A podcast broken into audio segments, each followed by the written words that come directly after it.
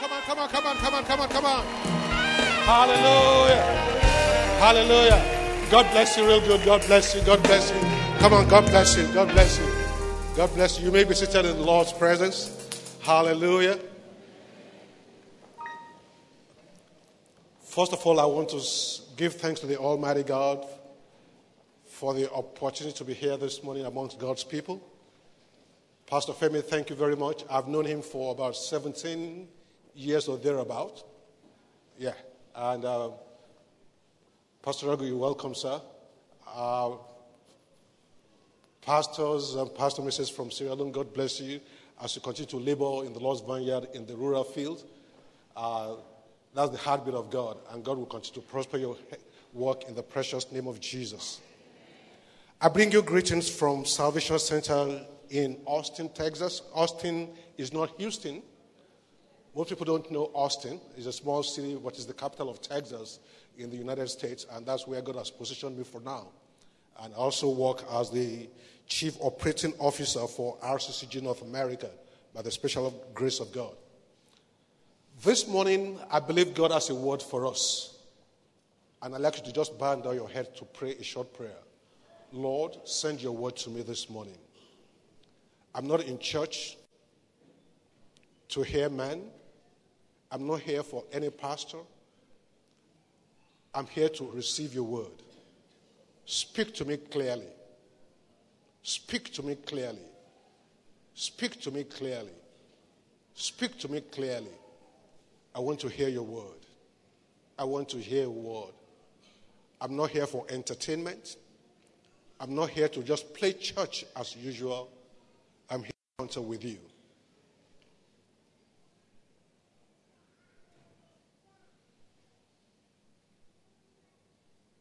Thank you, Father. Send your word. Send your word, O Lord. In the precious name of Jesus.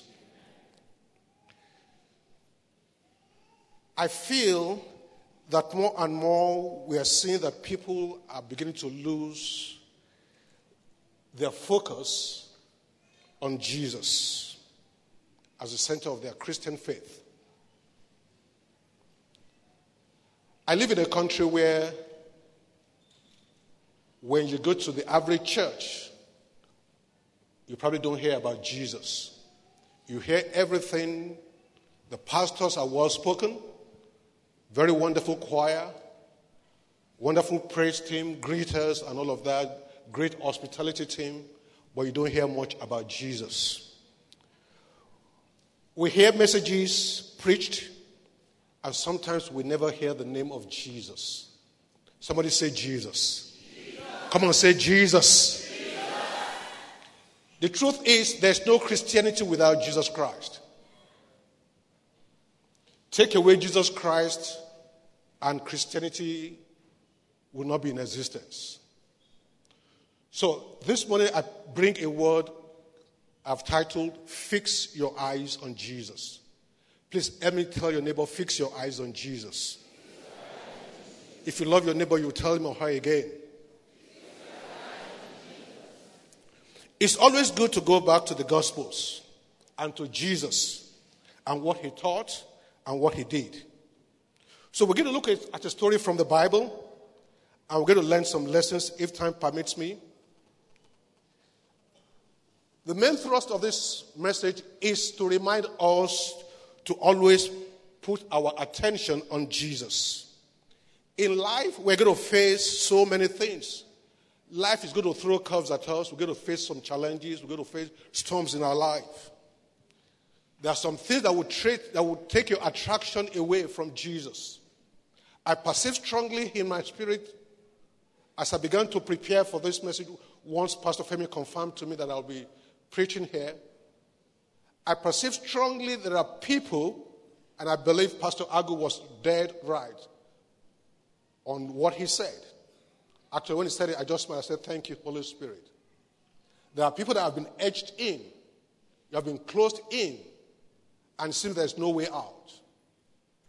I stand on the authority of God and His word that there's a way out for you this morning.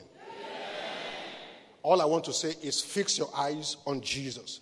There are so many things in life that will take our eyes off Jesus. Challenges, life's problems, situations, and circumstances that will take our eyes off Jesus. Maybe it's something that somebody has said about you or something that has happened to you recently. But for us to really walk with Christ, listen to me carefully. For us to really walk with Christ, not just walk anyhow, to, for us to walk with Christ, it must be the center. Somebody say, it must be the center. Jesus must be the center of my focus. Amen. It must be the center of your attention.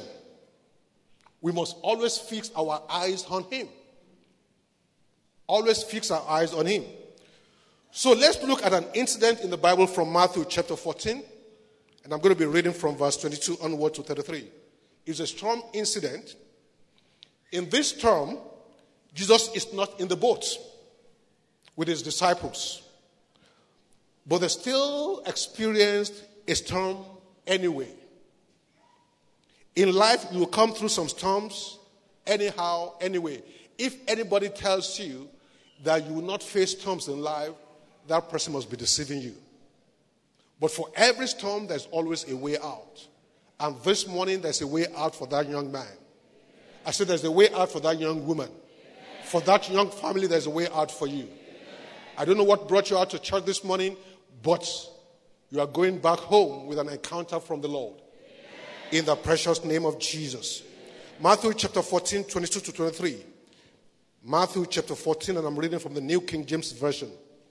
Immediately, Jesus made his disciples get into the boats and go before him to the other side, while he sent the multitudes away. And when he had sent the multitudes away, he went up on the mountain by himself to pray. Now, when evening came, he was alone there, but the boat was now in the middle of the sea. Please take note of that word, middle. Verse 24. But the boat was now in the middle of the sea. Take note of that word, middle. The next word, tossed. Take note of that word, also tossed by the waves for the wind was contrary. Verse 25. Now, in the fourth watch, take note of that also. In the fourth watch of the night, Jesus went to them walking on the sea. And when the disciples saw him walking on the sea, they were troubled, saying, It is a ghost. And they cried out for fear. But immediately, somebody say, immediately. That is why I know that today, your immediately miracle will happen today in the name of Jesus. But immediately, Jesus spoke to them, saying, Be of good cheer. Please let me tell your neighbor, be of good cheer. You are in the right place at the right time. Be of good cheer. It is high. Do not be afraid. And Peter answered him and said, Lord, if it's you, command me to come to you on the water. So he said, Come. And when Peter had come down out of the boat, he walked on the water to go to Jesus. But when he saw that the wind was boisterous, he was afraid and beginning to sink, he cried out, saying, Lord, save me. And immediately Jesus stretched out his hand and caught him. Jesus is catching someone here this morning. And said to him, O you of little faith, why did you doubt? And when they got into the boat, the wind ceased. Every contrary wind in your life will cease today. I said, every contrary wind in your life will cease today. In the name of Jesus. Then those who were in the boat came and worshiped him, saying, Truly, you are the Son of God. May the Lord bless the reading of his word. So, in this story, we see a storm, and it happens to the disciples, not the multitudes. That tells me that even disciples who are the true followers of Christ sometimes in life can face storms. So the disciples were on the boat, were in the boat, but Jesus was not there and they were in the Sea of Galilee. If you read the gospel very well, much of Jesus' ministry was around the Sea of Galilee. Most of the miracles, most of the ministry of Jesus was around the Sea of Galilee. And the Sea of Galilee was not actually a sea in the real sense. It was a huge lake, but it behaved like a sea. So normally it is described as a sea, but in a technical sense, it was just a huge lake, not really a sea. It had very unpredictable waves. And the background to this story is that just before this, Jesus had fed 5,000 people. And for some reasons, because the people were fed free of charge, I don't know uh, where I come from, people like free things. They wanted to vote for him. Actually, they voted for him and they wanted to make him king. They had been fed free of charge. And Jesus knew that this was a political situation in which he didn't want to get himself involved in. So he had to retreat. He had to run away. They had voted, oh, this is the king, because he had fed them. So he retreated, he went to pray, and he sent his disciples away that he would meet them on the other side of the sea. So he's out on the mountain praying. The people had gone, and the disciples to the boat, and they were going to the other side. As they were going to the other side, the distance from where Jesus spoke to them to the other side was about five miles. Somebody say five miles. Okay? They started moving, and as they were going on on the journey, they were moving on this journey. This journey in those days should have taken them about an hour, eh, sorry, an hour and a half, about 90 minutes, one hour and a half, one hour, 30 minutes.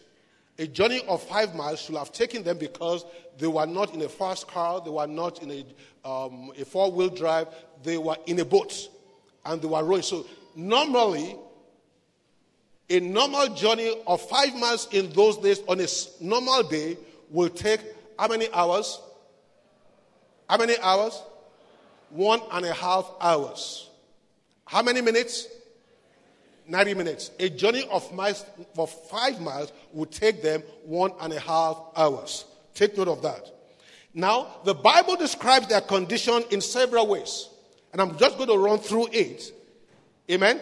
Number one, the first thing the Bible states about their situation was that they were in the middle of the sea. They were where? In the middle of the sea. Listen to me, brethren. That is not a good place to be in life. The middle of the sea is not a good place to be. In a storm, it is not good to be in the middle. Because in the middle of the sea, you are halfway through your journey.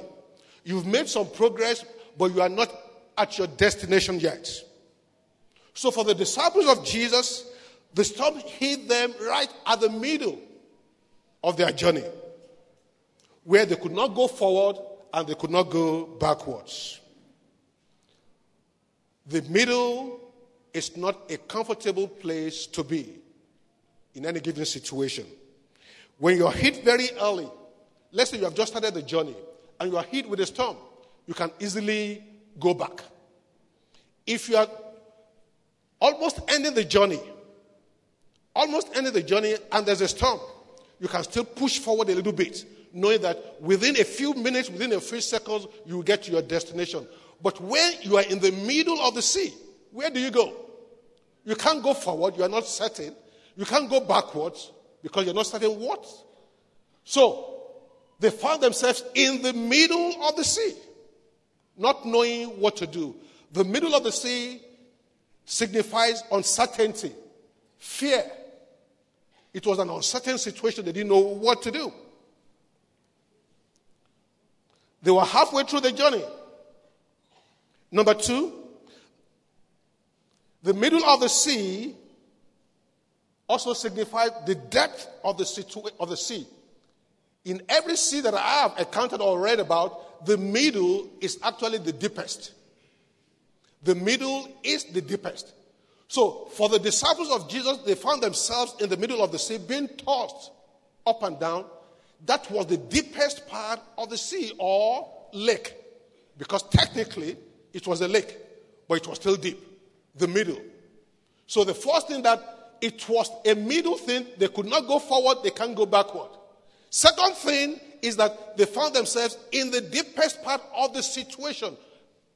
Maybe you're here this morning and you have found yourself in a very deep waters, deep situation. that you can't, you can't thank again for that word from Pastor Agu again. You don't know your, the way out. You are in the middle and it is very deep. But God has a word for you. I said, God has a word for you. So when the Bible says they were in the middle of the sea, it means that they were literally in deep waters or in deep trouble. But God will take you out. In the name of Jesus. They were in the middle of the situation. They were surrounded by it. They were in the middle of the sea and they were in a tight spot. Number three, quickly. The third thing that the Bible says about this situation is that they were tossed by the waves. They were tossed by the waves. Now, if you look at that word from your English dictionary, you will think that it's just been to be tossed here and there, up and down like you are in a swing. But the way the word tossed is used concerning this incident, it has a deeper meaning, very fearful meaning. It actually means to be stretched, to be tormented, to be frustrated. So maybe there's someone here this morning. You have been tormented, you have been stretched beyond your limits. Things are not going the way they should or they ought to go. And you have no clue, you don't know how to get out.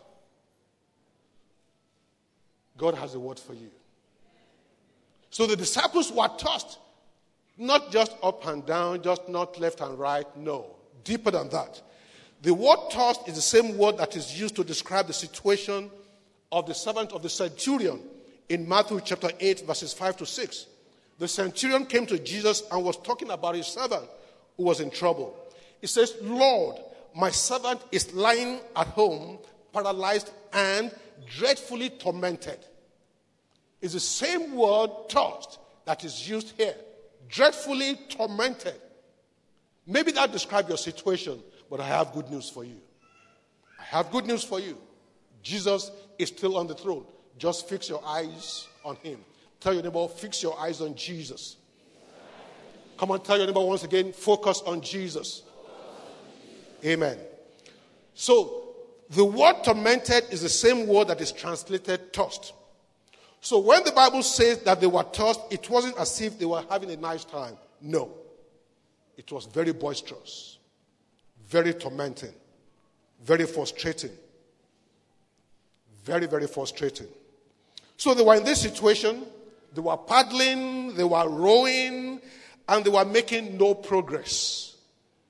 Maybe you are walking, you are working hard, you are struggling to make ends meet, and it seems that for every step forward you make, there's five steps backwards. For every two steps forward, there are 10 steps backwards. You just find yourself that five years you are still on the same spot. Three years you are still on the same spot. Listen carefully to me. This journey for the disciples was five miles journey. And in real sense, in those days, in normal situation, normal conditions, it should have taken them one and a half hours. I'm going to show you something quickly. Because I believe, I believe, I believe in my heart, there are people in this audience, in this congregation today, you may be experiencing the same thing, but God brought you here this morning just to hear this, to encourage you and to deliver you. And that will be your experience in the name of Jesus.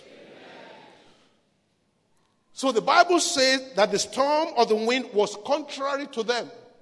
That is, the storm of the wind was not cooperating with them. Not cooperating with them. The reason why they were not making progress was because the wind was not cooperating with them. I prophesied this morning for the remaining part of this year, every situation, every circumstance will cooperate with you.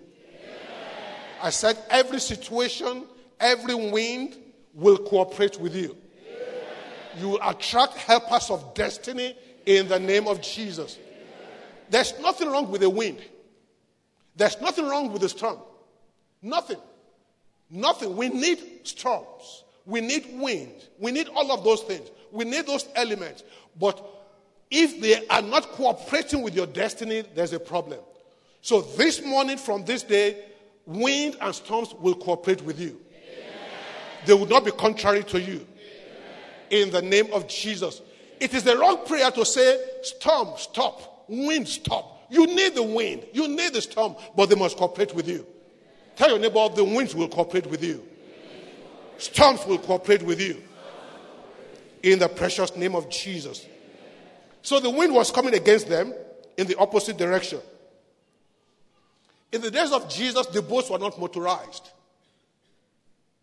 So they used canoe. The boats were not motorized like we have in developed countries or probably here also. So they had to use paddles manually to row. And you can imagine they were used to it because the disciples were fishermen. They all grew up by the Sea of Galilee. But in this particular situation, a journey of one and a half hours have taken nine hours. And I'm going to show you quickly. A journey of one and a half hours took them nine hours. Mm. The Bible says, in the fourth watch, somebody say fourth watch. The watch was a Roman system of measurement to measure the time of the night. So usually the watch starts from about 6 p.m. to about 6 a.m., which is about 12 hours. 12 hours. So when we say that we're having a watch night service, we actually borrowed it from the scriptures from the Roman system. The watch was 12 hour period, 6 p.m. to 6 a.m. So we are told in this story that Jesus appeared to them in the fourth watch. So quickly, the first watch will be from 6 p.m. to what time? 9 p.m. Second watch, 9 p.m. to 12 midnight. Good. Third watch to 3 a.m. And the fourth watch will be 3 a.m. to 6 a.m. Good. They have been in this situation for how many hours?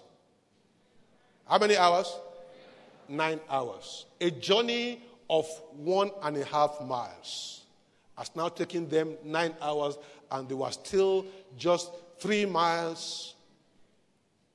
They are just journeyed three miles. They were in the middle. In the middle. I don't know about you. Maybe that describes your situation in life. Edged in, caved in, no way out. Something that should have taken you two years to do, you found yourself taking 10 years, seven years to achieve. And you don't even see the light at the end of the tunnel. God brought Pastor Agu here this morning to share that word with you, and God brought me here, not knowing that we'll encounter each other just to encourage you. Tell your neighbor, fix your eyes on Jesus. So the wind is fighting them. They keep going and going and going, but making no progress. And then Jesus comes to them. Jesus is here this morning. I say, Jesus is here this morning. The Bible tells me where two or three are gathered in His name. Listen, in His name. Where two or three are gathered in His name, not for a social event, not for a social function, but in His name, there He is in the midst of them. I believe strongly in my heart that Jesus is here this morning and He's going to meet you at the point of your need. Just fix your eyes on Him. Take your eyes off Pastor Femi. Take your eyes from every pastor. No pastor can help you. No missionary can help you. No bishop can help you. No general overseer can help you. It's only Jesus that can help you. I said, it's only Jesus that can help you. Fix your eyes on Jesus. No bishop can help you. No archbishop can help you. No pope can help you. It's only Jesus that can help you. And I wish that the church of Christ will preach this message again and again that Jesus is the only way. I said, Jesus is the only way. I said, Jesus is the only way.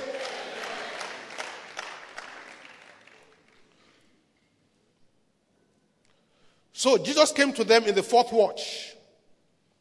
For nine hours they had been struggling and there was no hope, nowhere to go. Nowhere to go. Nine hours.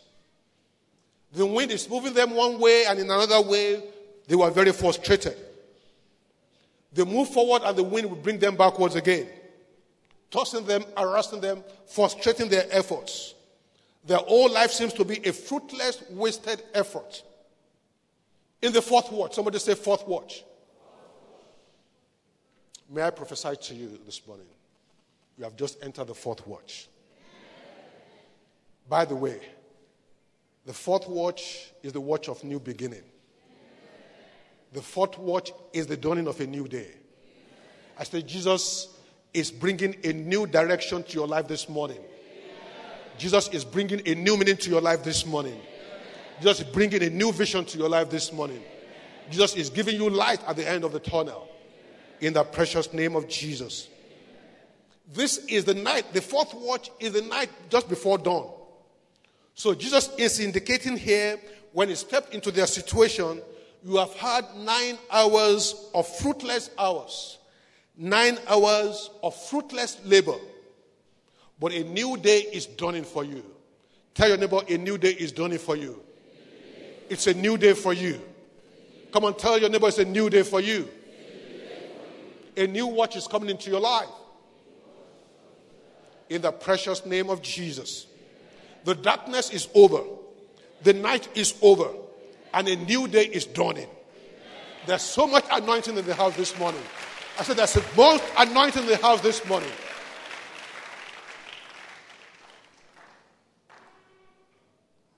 I don't think it's an accident that we have all these powerful men of God in the house today.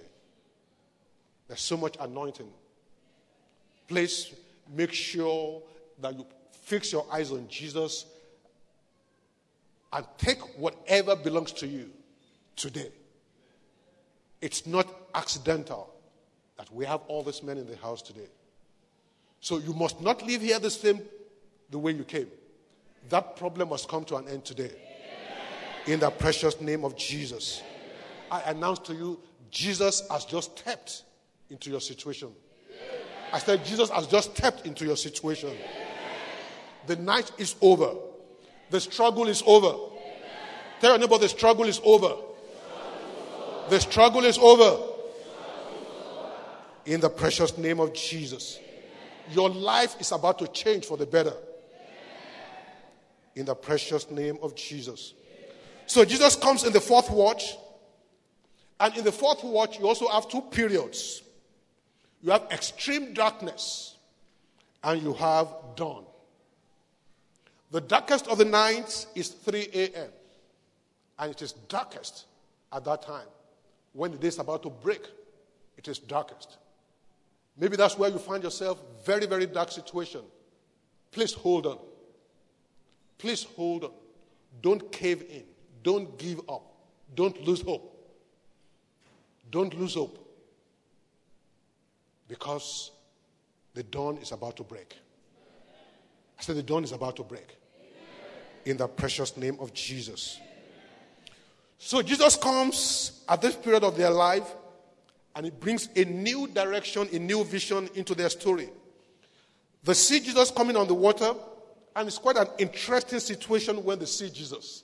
I'm going to spend a few minutes here because I want to show some things.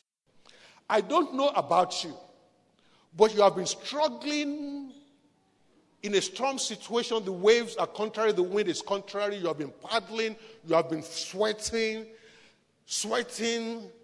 And these men are fishermen, they grew up by the Sea of Galilee. They've done all their professional, they've, all their professional life has been by the Sea of Galilee. Then from nowhere, they saw something afar off, walking on water.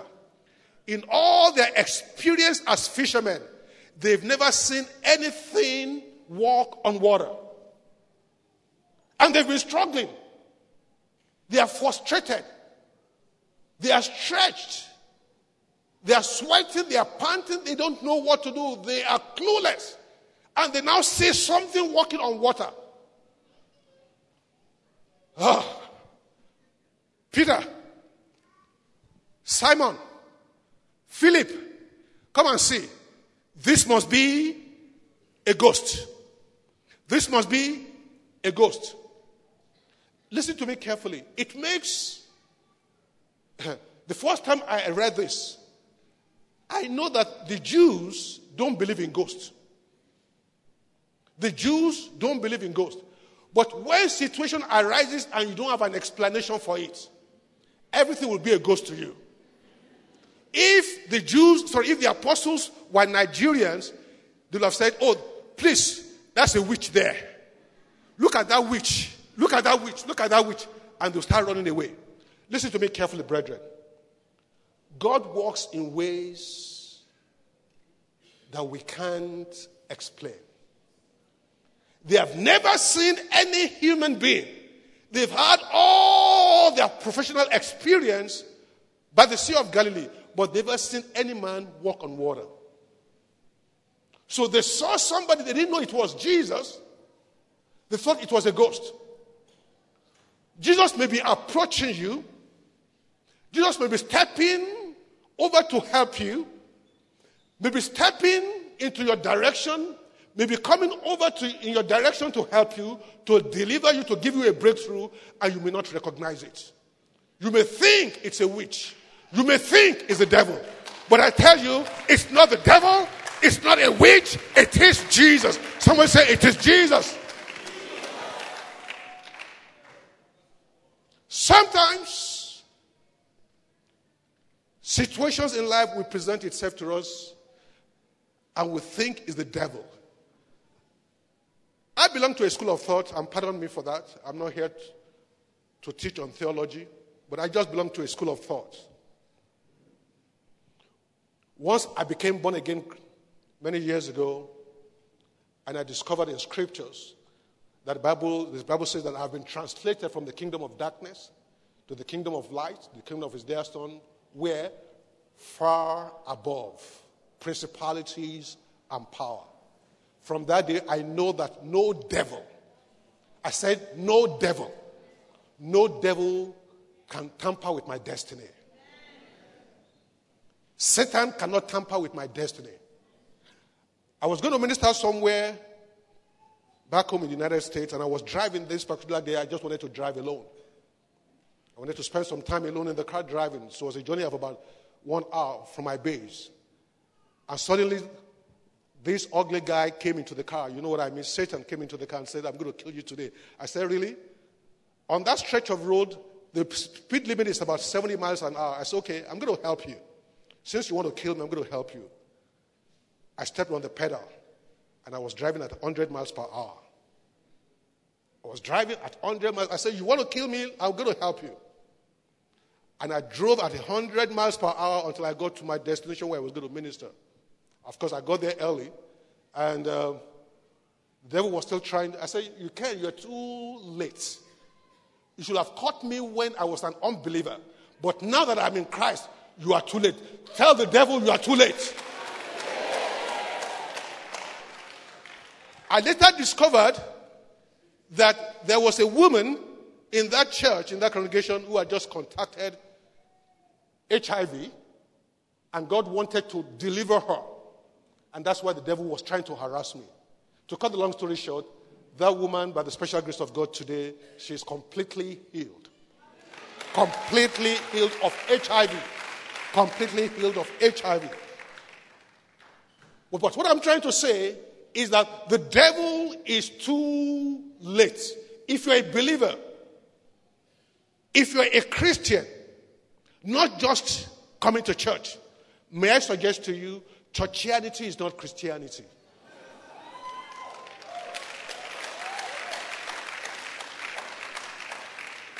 Maybe you are born in church, baptized in church, confirmed in church, but you don't know Jesus Christ as your Lord and Savior. You've never at any time accepted Him and received Him into your life. All you are doing when you come to church is churchianity. And churchianity without Christ is stupidity. Churchianity without Christianity, without Christ, is stupidity. It's the highest form of foolishness. Because you spend all your time in church, but at the end of it, you're going to go to hell. But I hope there's nobody like that here this morning. Quickly, as I begin to round up, there are two revelations that they have, the disciples have. First, the revelation of the disciples. When they saw Jesus, they did not recognize it was Jesus. They said, It's a ghost. It's a ghost. Like I said earlier on, these disciples have never seen any mortal being walk on water. So it was appropriate. Don't blame them.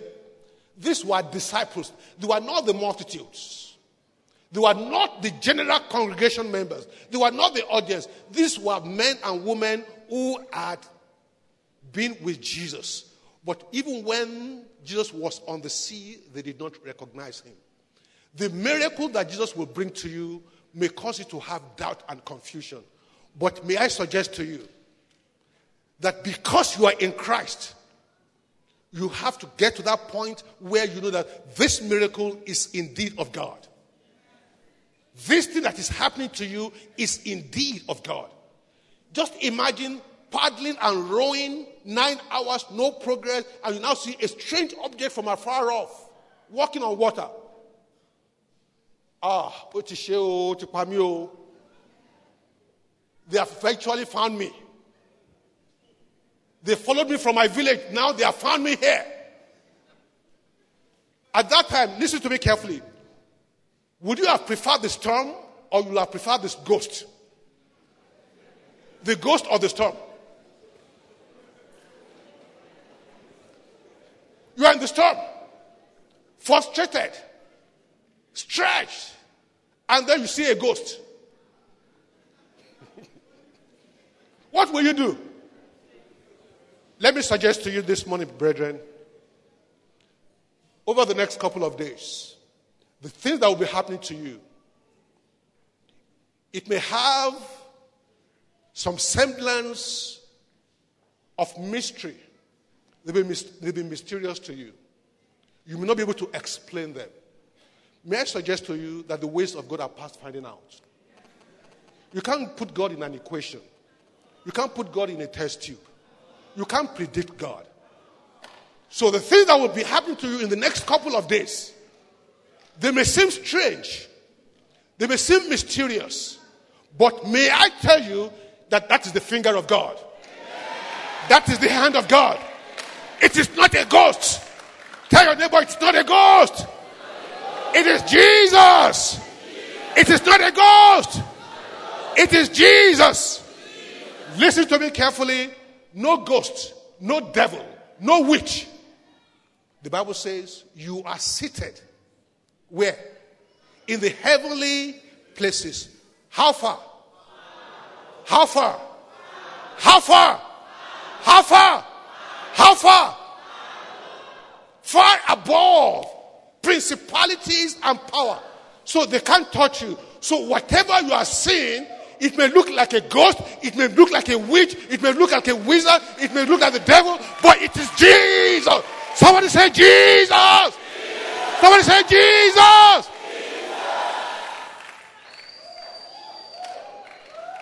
If they made those mistakes, you must not make that mistake. If the disciples made the mistake of calling Jesus a God, you must not make that mistake because you now know better. You know better. It is Jesus coming to you. Jesus coming to you. And Peter said, Jesus, if it is you, command me to come. I can't do it. I just need a word from you. I need a word. I can't do it by myself. I can try it, but I need a word. Just command me to come. I don't want to do it by my own effort. I need a word that I can hang on to. I need a word that I can cling onto. Command me, command me. I'm not going to try it without a word. Listen to me, brethren. Maybe some of you are trying new things, but you don't have a word of assurance from God. May I suggest to you that word is near you. Just ask Him, Lord, speak to me. Command me to come. Instruct me to come. Jesus, if it is you, command me. If it is you, please command me. Command me. The truth is, Peter could have just stepped in, but he needed a word, he needed a command.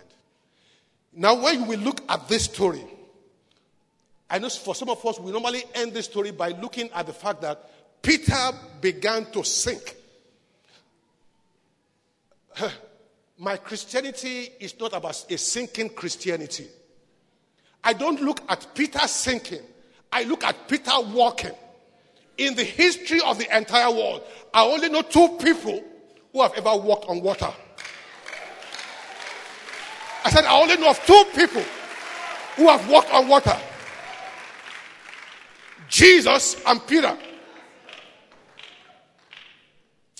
Oh. Yekatole brosontole brabakari boshontoria. Zekentele brosonto kaleshe tokole rababaskantaria. You're going to walk on water. Listen to me. That problem, that ugly situation, I don't know what it is called. You are going to walk on top of it. I said, You're going to walk on top of it.